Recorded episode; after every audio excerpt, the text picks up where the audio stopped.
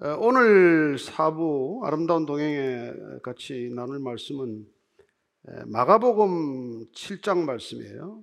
마가복음 7장 말씀인데 24절에서 30절까지를 같이 한 목소리 읽겠습니다. 시작. 예수께서 일어나서 그 길을 떠나 두로 지방으로 가서 한 집에 들어가 아무도 모르게 하시려 하나 숨길 수 없더라.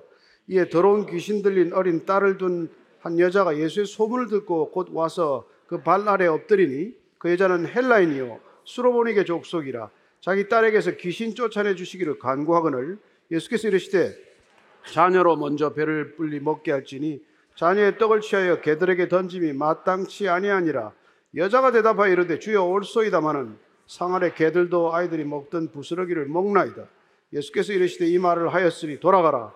귀신이 내 딸에게서 나갔느니라 하시며 여자가 집에 돌아가 본즉 아이가 침상에 누웠고 귀신이 나갔더라 아멘 하나님 아버지 신앙을 가졌지만 믿음을 가지고 있지만 그러나 낙심할 일이 많습니다. 하나님 어떻게 해야 이 낙심을 이깁니까? 어떻게 해야 절망을 이깁니까? 어떻게 해야 하나님 이 어려운 시대를 뚫어낼 수 있습니까? 마치 먹구름처럼 짙은 바위처럼 억누르고 있는 이 모든 것들 믿음으로 뚫어낼 수 있도록 저희들에게 담대한 믿음과 사랑과 용기를 허락하여 주옵소서. 예수님 이름으로 기도합니다. 아멘. 예수님께서 참 집요한 공격을 받으셨어요. 오늘 이 본문 앞에를 보면은 어, 유대인들하고도 정결례에 관한 논쟁을 하게 됩니다. 왜 너희들 제자들은 손 안 씻고 밥 먹냐? 어, 전통에 따르면 장로들 유전에 따르면 반드시 식사 전에 손 씻고 먹어야 되는데 왜 그렇게 더럽게 밥을 먹냐? 이런 얘기를 해요. 그래서 주님께서는 야 입으로 들어가는 게 뭐 나쁜 게 있냐? 뒤로 나오는 게 나쁘지. 너희들 속에서 나오는 게 더 더럽지. 생각이나 말이나 이렇게 막그 언쟁이 심할 때예요. 이제 계속해서 예수님의 책을 잡으려고 하기 때문에 아마 피곤했던 것 같아요. 그래서 예수님께 좀 떠나고 싶었던 게 아닌가 그런 생각도 들고 또 물론 이 수로보니게 여인을 만날 계획도 있으셨겠죠. 수로보니게 여인을 만난 이곳은 두로 지방인데 갈릴리 지방에서도 한 64km 떨어져 있는 북쪽이에요. 여기까지 이제 올라가신 것이죠. 그렇다면 갈릴리 북쪽 넘어갔으니까 이방 땅으로 들어간 거예요. 예. 거기서 이제 이 여인을 만납니다. 자, 24절, 25절 한번 같이 읽겠습니다. 시작. 예수께서 일어나서 거기를 떠나 두로 지방으로 와서 한 집에 들어가 아무도 모르게 하시려나 숨길 수 없더라. 이에 더러운 귀신 들린 어린 딸을 둔 한 여자가 예수의 소문을 듣고 곧 와서 그 발날에 엎드리니 그 여자는 헬라인이요 수로보니게 족속이라. 자기 딸에게서 귀신 쫓아내 주시기를 간구하거늘 예수께서 이르시되 자녀로 먼저 배불리 먹게 할지니 자녀의 떡을 취하여 개들에게 던짐이 마땅치 아니하니라. 조금 조용히 쉬고 싶었던 것 같기도 한데 이미 숨어 다닐 수 없는 지경이 된 거죠. 예수님이 오셨다는 소문이 사방에 파다하게 나면서 득달같이 한 여자가 달려옵니다. 이 여자를 오늘 보니까 수로보니게 여인이라고 되어 있어요. 헬라인이요? 수로보니게 여인이다. 수로보니게는 시리아의 페니키아 지방의 출신이라는 그런 뜻이죠. 이방 여인입니다. 헬라인이니까 물론. 이 여인이 귀신 들린 딸 때문에 딸의 귀신 쫓아내려고 이제 찾아온 거예요. 예수님께서 와서 어, 예수님 딸에게서 귀신을 좀 쫓아내 주십시오. 예, 그때 예수님께서 뭐라 그럽니까? 자녀로 먼저 배불리게 먹게 할지니 자녀의 떡을 취하여 개들에게 던짐이 마땅치 않다. 개, 개. 여러분 좋아하죠? 그때는 아무도 안 좋아했어요. 써서는 안 될 단어 중에 하나입니다. 근데 유대인들은 모든 이방인을 개 취급했어요. 개란 상종하지 못할 대상이라는 뜻이에요. 그 당시에 그 어감으로는 그러니까 아무리 해주고 싶지 않더라도 그냥 뭐 일정이 바쁘다 다음에 오라 이게 아니라 어, 내가 왜 개들한테 주냐 내 자식들한테 주지 이런 얘기를 하는 예수님을 성경 처음 읽으면 막 여러분들 시험 들걸요? 그렇잖아요. 왜 이런 얘기를 하셨을까요? 근데 예수님께서는 이렇게 이방인들에 대한 그 당시 유대인들의 태도에 대해서 때로는 비판적이셨음에도 불구하고 어, 개 얘기를 들어 하십니다. 그래서 마태복음 7장 6절을 보면 이렇게 되어 있어요. 같이 읽을까요? 시작. 거룩한 것을 개에게 주지 말며 너희 진주를 돼지 앞에 던지지 말라. 그들이 그것을 발로 밟고 돌이켜 너희를 찢어 상하게 할까 염려하라. 거룩한 것을 개에게 주지 말라. 예? 돼지에게 진주를 던지지 말라. 이 가치를 모르는 대상한테 가치 있는 것들을 주는 건 허비하는 거나 마찬가지다. 그런 뜻으로 쓸 때 이렇게 개에게 돼지에게 이런 표현을 썼단 말이죠. 근데 예수님께서 이 여자가 지금 절박하게 찾아왔는데 왜 이렇게 냉담하게 얘기를 할까? 차갑게 얘기를 할까? 예. 그냥 안 고쳐주면 안 고치지. 이 정도면 아휴 뭐 그냥 웬만한 뭐 여인들 같으면 더 이상 말을 붙일 수가 없죠. 네. 개들한테 줬으면 줬지 나한테는 안 줘. 이 정도 얘기가 되면. 근데 이 여인은 그렇지가 않아요. 그렇지 않아요? 왠지 이 여인은 보면은 말이죠. 어쩌면 예수님이 고개를 외면하지 않고 무슨 말이라도 한 마리 말씀을 건네주신 것에 대한 어떤 희망의 끈을 붙들지 않았나? 아예 쳐다보지도 않고 상종도 안 하는 것보다 낫잖아요. 한마디 하셨으니까. 그래서 이 여인은 그 희망의 끈을 놓지 않습니다. 그리고는 머릿속으로 번덕 기지가 흘러가요. 개? 개는 어떤데? 그리고 개는 주인 상 아래 있을 수 있지. 그래서 이렇게 지금 얘기를 하는 거예요. 28절 이하를 다시 읽습니다. 시작. 여자가 대답하여 이르되 주여 올소이다마는 상 아래 개들도 아이들이 먹던 부스러기를 먹나이다. 예수께서 이르시되 이 말을 하였으니 돌아가라 귀신이 내 딸에게서 나갔느니라 하시며 여자가 집에 들어와 본즉 아이가 침상에 놓고 귀신이 떠났더라.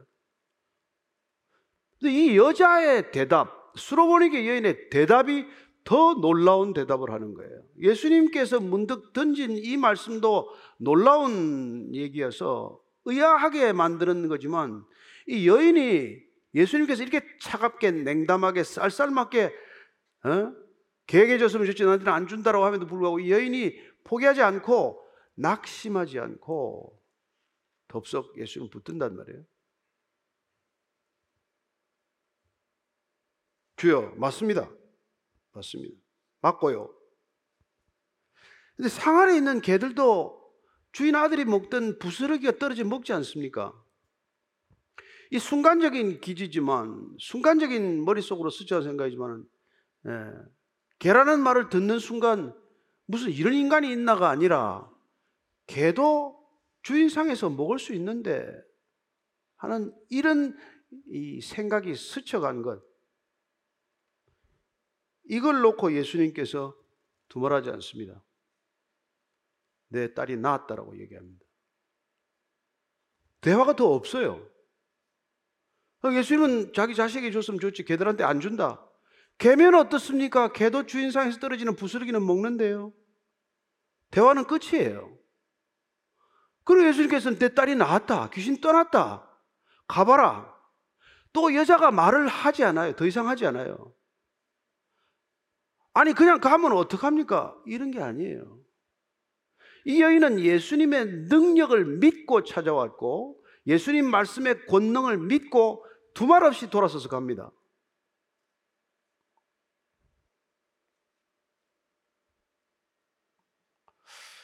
그 집에 가보니까 애는 나왔어요. 이게 전부입니다. 오늘 소개된 스토리의 전부예요. 근데 마태는 여기에다가 어떻게 기록을 하고 있는 거니까 마태 10 복음 15장 28절입니다. 같은 상황을 이렇게 기록합니다. 시작. 이 예수께서 대답하여 이르시되 여자여 내 믿음이 크도다 내 소원대로 되리라 하시니 그때로부터 그 딸에 나으니라. 여자여 내 믿음이 크도다 칭찬을 했어요. 믿음을 사복음서를 통해서 믿음이 크다고 칭찬받은 사람은 이 여인하고 로마 백부장밖에 없어요. 뭘 보고 믿음이 크다고 말한 겁니까? 지금 제자들하고 같이 가고 있는 중이에요. 여러분, 제자들만큼 믿음이 큰 제자가 어디 있어요? 부모 다 버리고 뭐 갈릴리 호숫가에 배도 다 버리고 주님 따라갔는데 그만한 믿음이 어디 있습니까?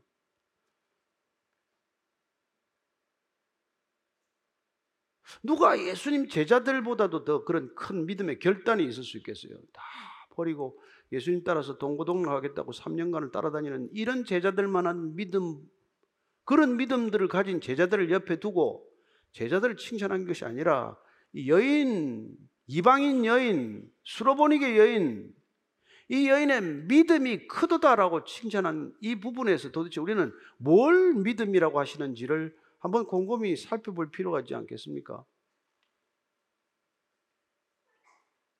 오늘 우리가 이 하루 사경의 주제는 그리스도인이 아니라 사실은 반 그리스도인이에요. 너무나 많은 그리스도인이 있는 이 시대지만 사실은 얼마나 많은 반 그리스도인이 교회 들어와서 교회가 그리스도인과 반 그리스도인이 섞여서 세상이 구분할 수 없는 그런 혼탁상을 보이고 있기 때문에 누가 진짜 믿음이고 누가 가짜 믿음이고 누가 정말 그리스도인이고 누가 어, 그리스도인이 아닌 반 그리스도인인지 어느 게 진짜 교회고 어느 게 진짜 교회가 아닌지를 분명히 여러분들이 식별할 수 없으면 앞으로 여러분 신앙도 어떤 기준점을 가지고 가야 할지를 놓쳐버린단 말이죠. 그냥 교회 잘 다니면은 뭐 주일 주일 성수만 해도 그냥 괜찮은 그리스도인으로 생각을 해요. 네. 그러다가 뭐 교회에서 뭐 좀 직분 받고 뭐 사역 좀 하면은 능력 있는 그리스도인으로 알아요. 아니요, 아니요, 아니요. 주님은 그런 기준으로 보지 않는단 말이에요. 주님은 우리가 하는 행위를 가지고 무슨 믿음의 그 이게 척도로 삼지 않는단 말이에요. 근데 믿음의 동기를 보시는 분이지 믿음의 행위 그 자체를 놓고 평가하지 않단 말이에요. 네가 아무리 설교를 매일 해도 네 잘났다고 하면 그게 무슨 뭔데 나하고 무슨 상관인데 그러시는 분이란 말이에요. 내가 내 몸을 불살하게 내줄지라도 너를 위해서 그걸 내 몸을 내어줬다면 그게 너한테 무슨 유익이 있냐 그런 거 아니에요. 그러니까 우리는 건반 보고 평가하지만 주님은 그렇게 평가하지 않는단 말이에요. 아, 아무리 곁에 따라다녀도 제자들이 아직 믿음이 없다는 걸 잘 알고 계시기 때문에 오늘 이 여인이 와서 이렇게 덥석 믿음을 보이자 제자들을 두고 하는 얘기예요. 마태복음이 기록한 이유는 이봐라. 이 여자 믿음이 진짜 믿음이라고.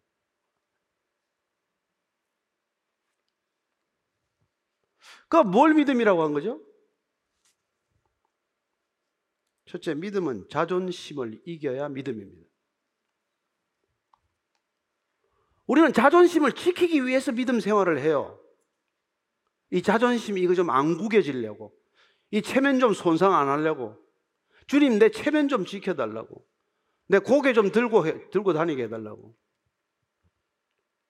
근데 믿음은 자존심이 깨져야 믿음이란 말이에요. 주님은 그걸 보고 계신 거 아니에요. 우리가 착각하는 건 예수 믿고 무슨 뭐 신앙생활을 하면 자존감이 점점 높아진다. 그건 맞는 말이에요. 예수님처럼 가치 있는 인간이 되는 거 맞는 얘기입니다. 그러나 자존감과 자존심은 다르단 말이에요. 자존감은 내 안에 계신 주님이 이렇게 나를 높일 때 일어나는 감각이고 그게 아닌데 나 혼자서 나를 높이는 건 자존심이란 말이에요. 예수님 앞에서 모든 자존심을 내려놓았기 때문에 믿음이 크다고 얘기한 거란 말이에요. 우리는 교회 와서도 자존심 상하면 교회 안 나옵니다. 다른 교회 많은데 왜 여기 나와요?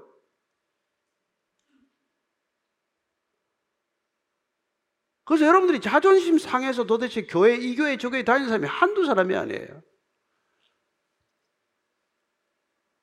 그거 아주 산산조각이 나야 믿음이 시작이 되는 거예요.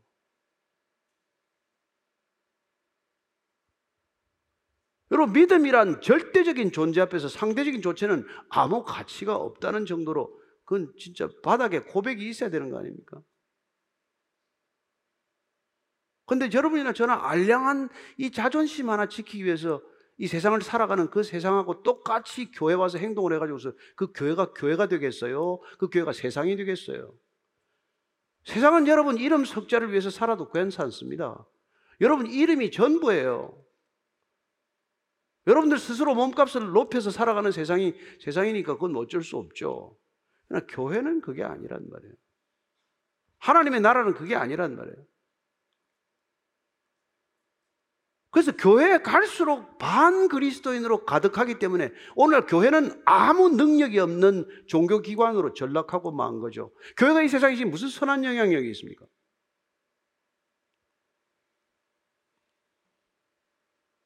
근데 오늘 주님께서는 그 믿음의 참 믿음을 보았기 때문에 말씀은 안 했지만 내가 별 군데 다 와서 별 사람한테 믿음을 보내? 이런 느낌이란 말이에요, 예수님께서는. 내가 여기 두로까지 와가지고 이 헬라, 헬라인 수로보니게 여자한테 베라벨 믿음을 다 보내?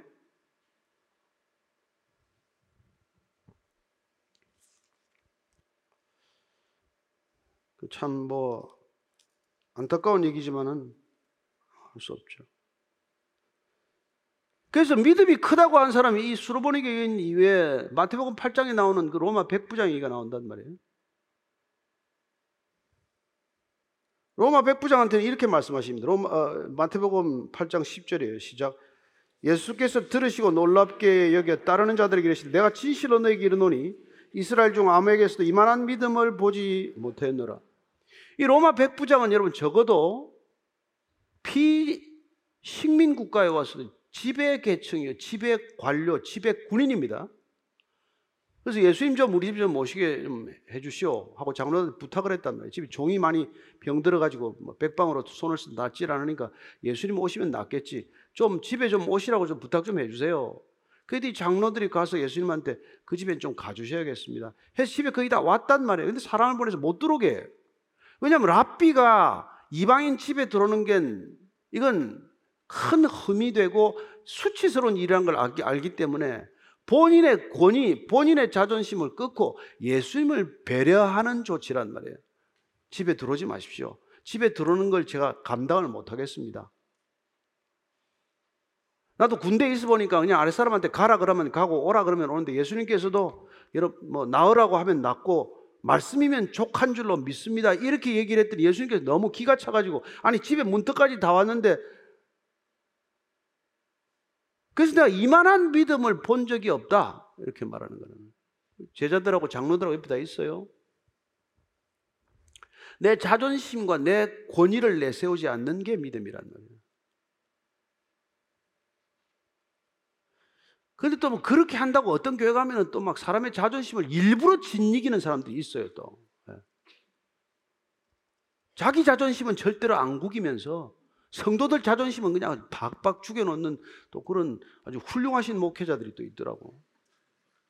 그것도 아니죠.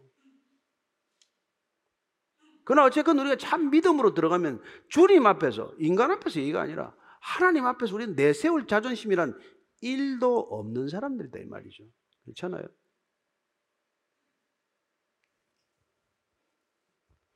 그러니까 여러분들이 믿음 생활을 하면서 점점 내가 자존심이 세워졌다면 여러분 잘못 가고 있는 거란 말이에요. 길을 놓쳐도 아주 큰 길을 잘못 놓친 거란 말이에요. 근데 여러분 이 믿음 생활을 하면서 자존심이 더 강해지기가 아주 쉽습니다. 왜냐하면 믿는 구석이 생겼거든. 하나님 안 믿는 사람들은 자기밖에 믿을 게 없어. 그리고 인맥밖에 믿을 게 없어. 그래서 성심성의껏 살아. 그 사람들은요. 얼마나 열심히 하는지 모르겠습니다. 뭐 진짜 뭐 신발도 닦아주고 뭐 반찬도 사다 주고 뭐 할지 안 할지 뭐든 다 하죠. 근데 하나님을 믿기 때문에 그런 거 안 하는 건 좋아. 그러나 그걸 안 하는 이유가 나를 내세울 교만의 이유는 아니지 않습니까? 그래서 아주 예민하고 민감한 문제란 말이에요. 하나님 안 믿는 사람들 자기들끼리 세상 질서를 만들었어요. 서로 봐주고 끌어주고 밀어주고 정말 꼴불견은 꼴불견이지만 어쨌건 철저히 봐주는 그런 시스템을 만들어 놨단 말이에요. 그런데 믿기 시작하면 여기 낄 수도 없고 안 낄 수도 없고 어중간하게 되는 거예요. 그런데 괜히 하나님 믿는다고 자존심만 높아졌어 이제. 그래서 하나님 앞에서도 자존심을 내세우고 인간 앞에서도 어줍지 않은 자존심을 내세우는 기이한 기괴한 괴물 같은 인간이 탄생하고 만다 이 말이죠. 아주 복잡한 문제예요. 그게 유대인들이요. 그게 바리새인들이요. 그게 사두개인들이요. 그게 주님께서 그렇게 예, 화 있을진저 화 있을진저 되풀이해서 주님께서 저주하셨던 종교인들이란 말이에요. 그 사람들 자존심으로 똘똘 뭉친 사람들이에요. 그 자존심에 못 박혀 죽으신 거예요, 예수님께서. 성전에 들어가지고 뭐 내 집에 왜 이렇게 강도 소굴로 만들었냐, 뭐. 예? 왜 장사는 장사의 소굴로 만들었냐. 그런 얘기를 하시니까 그냥 뭐, 그 자존심 박박 구기니까 그만두겠어요.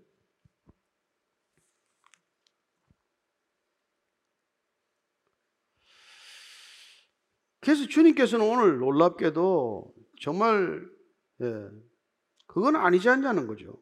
예, 그런 건 믿음이 아니라는 거예요. 그래서 우리가 믿음 생활을 하면서 사람끼리 우리끼리 믿음이 좋다, 뭐 저 사람 믿음이 안 좋다 함부로 얘기할 하나도 없습니다. 정말 정말 몰라요. 정말 몰라. 요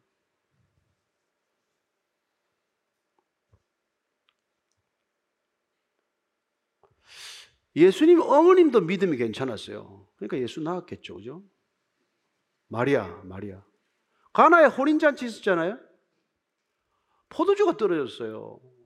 혼인잔치에 포도주가 떨어진다는 것은 큰일 난 겁니다. 그 당시로서는.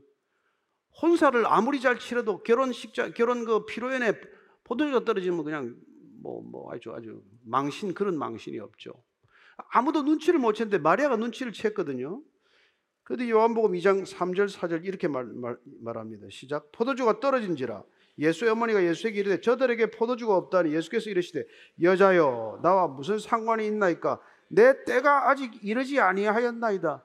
이거 여러분 처음 읽을 때 이해가 됩니까? 여자애도 잘 이해가 안 되고 이거 엄마한테 버르장머리가 이렇게 없었나? 뭐 이런 생각이 들잖아요. 근데 사실 이게 귀네라는 그 당시 헬라어는 굉장히 존칭이어서 그건 또 뭐 그냥 설명이 된다고 칩시다. 어쨌건 내 때가 이러지 않았으니까 어머니 나서지 마세요. 이런 분위기란 말이에요. 그런데 마리아가 뭐 화를 내거나 짜증을 내거나 낙심을 하거나 전혀 그런 기미가 없어요. 그냥 하인들 불러가지고 예수님이 뭐라고 하든지 간에 그 말대로 해라.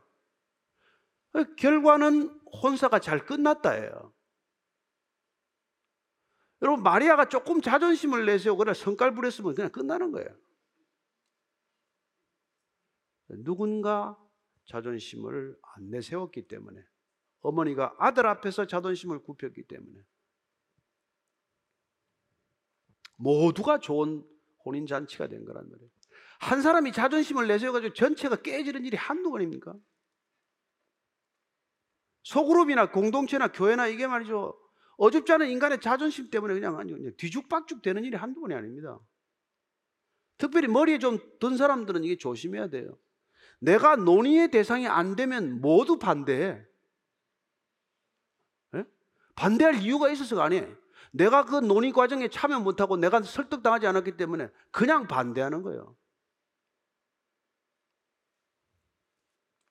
그럼 뭐, 뭔 일이 되겠어요? 그래가지고. 그래서 제가 교수를 별로 안 좋아합니다. 뭐 그분들은 또 목사를 별로 안 좋아하겠죠. 서로 그럴 거예요.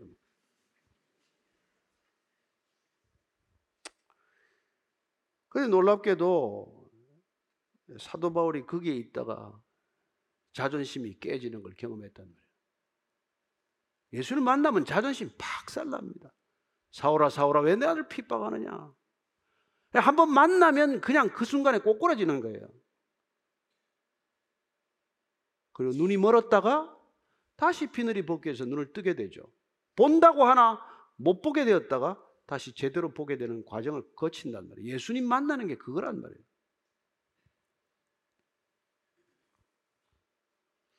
그러고는 뭐 자존심이라는 게 어디 있어요? 바울이 그 이후에 한 번도 자존심 내세운 적이 없어요. 자존심이 있으면 뭐 선교가 됩니까? 자존심 가지고 선교하고 순교할 수 있어요? 절대로 못 합니다.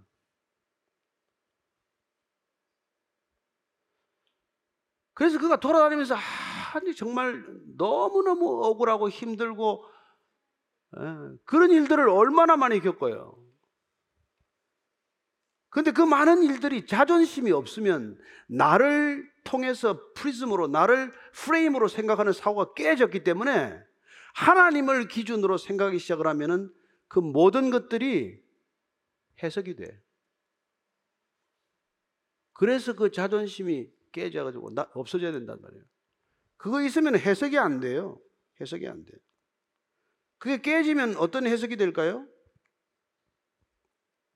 로마서 8장 28절과 같은 해석이 됩니다. 같이 읽습니다. 시작. 우리가 알거니와 하나님을 사랑하는 자고 그의 뜻대로 부르심을 입은 자들에게는 모든 것이 합력하여 선을 이루느니라. 맞아도 그 선이에요? 감옥에 들어가도 선이에요? 그게 선이 된단 말이에요. 요셉이 팔려가도 선이고, 예? 다윗이 광야에 쫓겨다녀도 선이고, 아둘람 동굴에서 먹을 게 없어도 선이고, 해석이 된단 말이에요. 나라는 자존심의 프레임이 깨졌기 때문에 하나님의 관점으로서 해석될 때 비로소 우리는 이런 고백을 하게 된단 말이에요. 이거 무슨 말이냐면은 퍼즐 조각은 하나도 없어서는 퍼즐이 안 맞는다 이 얘기예요. 아시겠습니까? 우리는 퍼즐 조각 하나 가지고 무슨 그림이 이루어지지 어떻게 알아요? 여러분 퍼즐 조각이 크다고 중요하고 적다고 중요 안 합니까? 아니에요. 모든 조각이 다 있어야 완벽한 그림이 이루어진단 말이에요. 고난이라는 퍼즐 조각은 버리자. 보기 싫으니까. 그러면 하나님이 쓰시고자 하는 인생의 퍼즐이 완성이 안 된단 말이에요. 그 저와 여러분 인생에는 반드시 그런 우리가 이해할 수 없는 조각들이 있게 되어 있단 말이에요. 그걸 자존심의 채로 걸러내지만 않으면 하나님의 프레임으로 그걸 다 받아들이기만 하면 그러면 여러분은 우리가 볼 수 없는 완성된 그림을 희미하게나마 보면서 살아가게 된다 이 말이죠.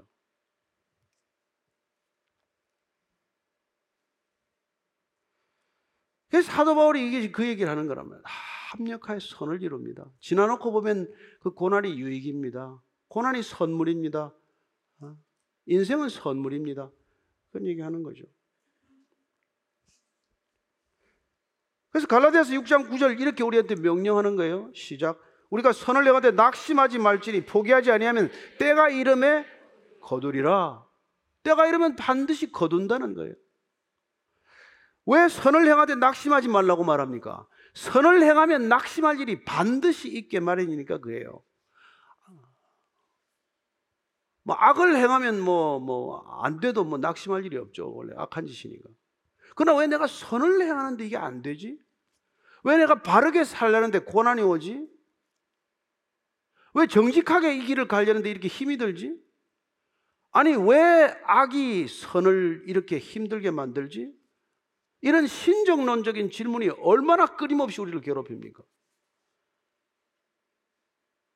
그래서 정말 우리가 뭐 눈물로 씨를 뿌리고 이제는 기쁨으로 단을 거둘 때가 가까우면 가까울수록 낙심케 하는 일이 계속 일어나게 돼 있어요. 사탄의 주 미션이 우리를 낙심케 하는 거란 말이에요. 고난 왜 줍니까? 고난 가운데로 낙심하라고, 포기하라고.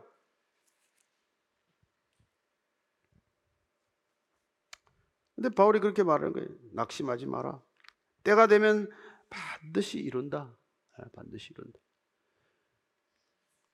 그래서 여러분 낙심하지 않는 거야말로 우리가 믿음을 지키는 아주 중요한 요인이라는 걸 알게 됩니다.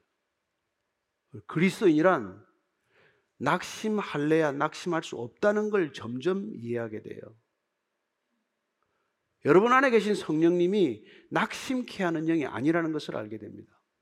악한 영은 어떻게든지 여러분들을 낙심시킬 거예요. 포기하게 만들 거예요. 절망하게 만들 겁니다. 궁극적으로 죽이는 게 목적이니까. 자살을 하게 만들든지, 살인을 하게 만들든지, 그게 목적이니까. 그러나 저와 여러분 안에 계신 성령님은 살리는 게 목적이란 말이에요. 우리를 죄와 사망의 법에서 일어내셔서 생명의 성령의 범으로 우리를 옮기신 이유가 살리자고 하는 것이 죽이자고 하는 겁니까? 살리자고 하는 그런 과정 속에서 일어나는 고난이 그걸 죽음으로 끌어가는 고난이 아니에요. 생명을 더하는 고난인 줄로 믿으시기 바랍니다. 사랑을 더하는 고난인 줄로 믿고 따라가시기를 바랍니다. 그래서 우리가 잘 아는 대로 예레미야서 29장 11절 말씀 읽습니다. 시작. 여호와의 말씀이니라 너희를 향한 나의 생각을 내가 아나니 평안이요 재앙이 아니니라 너희에게 미래와 희망을 주는 것이니라. 하나님의 생각은 그런 생각이라는 거예요. 우리가 볼 때는 아닌데요. 이거 아닌 것 같은데요. 우리 생각이고 하나님은 우리에게 미래와 희망을 주는 생각이다. 믿으십니까? 예, 이걸 믿으셔야 된다. 하나님이 부재하는 것과 같은 상황, 그런 현실이라고 할지라도 우리는 하나님이 반드시 계신다. 이걸 믿고 가는 게 믿음 아닙니까? 예. 조금 뭐 일이 안 되면 그냥 코가 빠져가지고 그냥 뭐 얼굴이 불그락 푸르락 하고 이거 아니란 말이에요.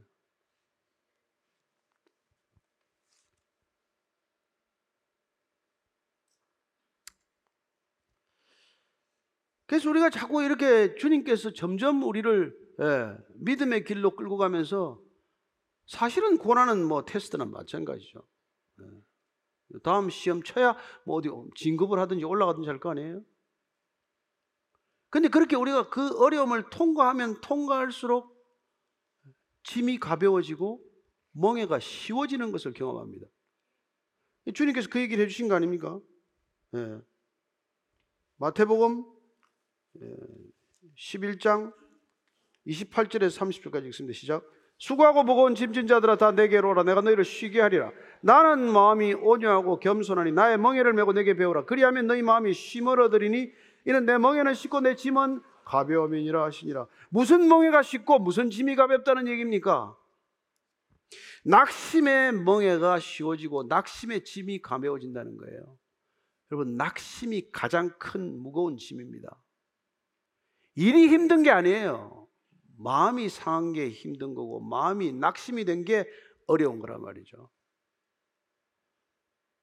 그러니까 여러분들 끊임없이 우리가 사탄은 여러분들을 낙심시키게 된다는 거예요. 아휴, 이제 하면 됐다. 그만하지 뭐. 이제 그만해야지 뭐. 저 인간 그만 참아야지 뭐. 이제 안 보고 말지 뭐. 아유, 여기 떠나고 말지 뭐. 늘 그런 거를 우리에게 속삭인단 말이에요.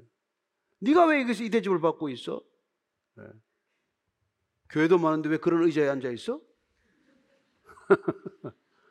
좀 괜찮은 편한 의자 있는데 가서 졸 수도 있고 말이지. 그런 생각이 들면 내가 여러분에게 드리는 생각이 아니라는 것을 잘 아시고 잘 아시게 되기를 바랍니다. 네. 낙심의 멍에 낙심의 짐으로부터 우리가 이게 주님이 끄집어내 주시는 거죠. 그 사도 바울이 어디를 가도 낙심하죠. 나는 이 바울을 보면 볼수록 신기한 게 말이죠. 바울을 낙심하게 하는 건 진짜 어려워요. 어려 그게 어려워 어려워요. 사실 바울이 낙심을 좀 하긴 했어요. 아덴에서 전도할 때 아테네에서 조금 낙심이 됐어요. 그 뭐 엄청 소피스트들 앞에서 말이죠. 자기도 좀 배운 바도 있고 좀 말도 되는 지식적인 얘기 했다가 별로 잘 안 되고 복음이 잘 안 전해지는 걸 경험하고 약간 코가 빠져서 고린도로 올라왔어요. 그래서 지금 주님께서 약간 그 마음이 조금 이렇게 상심한 걸 아시고 에, 주님께서 바울에게 이렇게, 이렇게 얘기를 하는 것입니다. 밤에 이제 이렇게 나타나서 사도행전 18장 10절을 보면 이렇게 말합니다. 시작. 내가 너와 함께 있음에 어떤 사람도 너를 대적하여 해롭게 할 자가 없을 것이니 이는 이 성중에 내 백성이 많음이라 하더라. 이거 지금 고린도 지금 복음을 전한 게 아니에요. 그런데 하나님께서 신기하지 않습니까? 두려워하지 말라, 침묵하지 말라, 다 담대하게 복음을 전해라. 그러시더니 너 나하고 함께 있기 때문에 너 다른 사람들이 너 대적 못해. 겁내지 마. 그러시죠. 그러다가 나서 야, 이 성중에는 말이야. 내 백성이 많다는 거예요. 엘리야가 이세벨에게 쫓겨서 가지고 막 한참 도망가더니 아유, 이제 나밖에 없구나. 혼자는 왜 혼자니? 바알에게 무릎 꿇지 않은 7천 명이 내게 남겨 놓았나 그런 말씀이나 마찬가지죠. 여러분 우리가 홀로 있는 것 같아도 홀로 있지 않습니다. 주님이 함께 계실 뿐만 아니라 주의 백성들이 또 곳곳에 있단 말이에요. 주의 백성들이 그걸 읽고 그 사람들이 있으니까 용기를 내라 낙심하지 말아라. 바울이 여기에서 이런 대담함을 그가 예, 누렸기 때문에 그냥 예루살렘 올라가는 거예요. 겁먹지 않습니다. 다 올라가지 말라고 말렸잖아요. 가면은 그냥 체포당한다. 예. 그래가지고 뭐, 뭐, 뭐, 묶이는 이런 걸 말, 허리끈을 가지고 묶이는 이런 퍼포먼스를 해가면서 바울 보고 가지 말라 그러잖아요. 그리고 뭐 저기 저 뭐 에베소 장로들하고 와가지고 밀라도에서 만나 밀레도에서 만나가지고 울고 불고 말이지 가지 마세요. 가면 지금 체포당합니다. 죽습니다. 가지 마세요. 낙심하지 않아요. 낙심하지 않아요. 저는 이 시대에 왜 제가 이 말씀을 여러분에게 전하겠습니까? 갈수록 낙심할 일이 많습니다. 갈수록 낙심하게 하는 뉴스 아닌 뉴스가 더 속히, 더 빨리, 더 많이, 더 여러분들 주변에 쏟아져 들어올 거 아니겠어요? 그래서 자칫하면 낙심할 수밖에 없단 말이에요. 얼마나 인간에 대한 이 잘못된 정보들이 많이 들어옵니까? 여러분들 살아가면서 여러분들에 대한 그런 잘못된 얘기도 얼마나 많이 전파가 됐겠어요. 예. 저도 70년 넘어 살아보니까 참 이 꼴 저 꼴 많이 봤지만 사람 얘기 믿을 얘기 하나도 없습니다. 정말 하나도 없어요. 다그 그 얘기 묵상하면 여러분 낙심하게 된단 말이에요. 근데 낙심케 하는 얘기는 외우더만. 이렇게 뭐 내가 내게 주는 건 뭐, 뭐, 재앙이 아니라 뭐, 희망이고 미래다. 이런 건 안 외우고. 예. 꼭 외워서 안 될 얘기는 다 외워가지고 기록, 기억하고 있어요. 너 눈이 왜 그렇게 처졌니? 그럼 그거 다 외워. 언제 수술 날짜 잡아야 되지? 왜? 너 내가 눈 처지는데 보탠 거 있어? 그러고 살면 되지. 뭘 그렇게 그러냐 말이야. 아니 뭐 하기도 해야죠. 하기도 해야 되는데 여러분들도 뭐 하기도 해야 되는데 사람 말에 휘둘리지 말라 이 말이에요. 사람 말에. 사람은 낙심기 위해서 하는 말이 대부분이란 말이에요. 그러니까 믿음의 사람이란 누굽니까? 낙심케 하지 않는 사람이에요. 격려의 말을 하는 사람이에요. 예, 세워주는 말을 하는 거. 바울이 그런 사람이 되었기 때문에 예루살렘에 올라가서 체포되고 재판받고 그리고 그 억울한 재판 속에서 나는 가이사에게 항소하노라. 그래서 배를 타고 할 수 없이 죄수의 신분으로 로마로 가지 않습니까? 가다가 뭘 만나죠? 뭘 만나죠? 유라굴로 광풍을 만나잖아요. 그죠? 다 죽었다고 생각해지 배가 그때. 보름 동안 뭐 배가 지중해 바다에서 캄캄한 밤바다를 헤매는데 뭐 살 길이 있습니까? 다 죽었다고 낙심할 때란 말이에요. 예. 근데 바울이 뭐라 그럽니까? 바울이. 놀라운 얘기를 하죠? 네. 27장, 사도행전 27장 23절 이하를 읽습니다. 시작. 내가 속한 바, 곧 내가 섬기는 하나님의 사자가 어젯밤에 내 곁에 서서 말하되, 바울아, 두려워하지 말라. 내가 가이사 앞에 서야 하겠고, 또 하나님께서 너와 함께 항해하는 자를 다 내게 주셨다 했으니, 그러므로 여러분이여 안심하라. 나는 내게 말씀하신 그대로 되리라고 하나님을 믿노라. 아, 대단하죠? 여러분. 275명이 다 죽었다고 지금 예? 그런 상황에서 바울이 나는 하나님의 말씀을 믿는다. 나는 하나님의 사자로부터 들었다. 내가 가이사 앞에 서야 하리라. 몇 번째 들었던 얘기예요. 그리고 그 모든 사람들을 격려시킵니다. 누가 지도자예요? 배선장? 죄수 호송 책임자? 아니, 용기를 불어넣는 자. 낙심한 자들을 다시 일으키는 자. 그가 참 지도자 아닙니까? 저는 여러분들이 이 시대 뭐 먼저 뭐 선거도 있고 뭐고 어쩌고 하는데 낙심시키는 사람 안 지금 안 뽑으면 돼요. 입만 열면 욕하는 사람 안 뽑으면 돼 그런 사람은. 입만 열면 거짓말하는 사람 왜 뽑아? 저는 여러분들이 정말 이 믿음의 시대, 혼탁한 시대죠.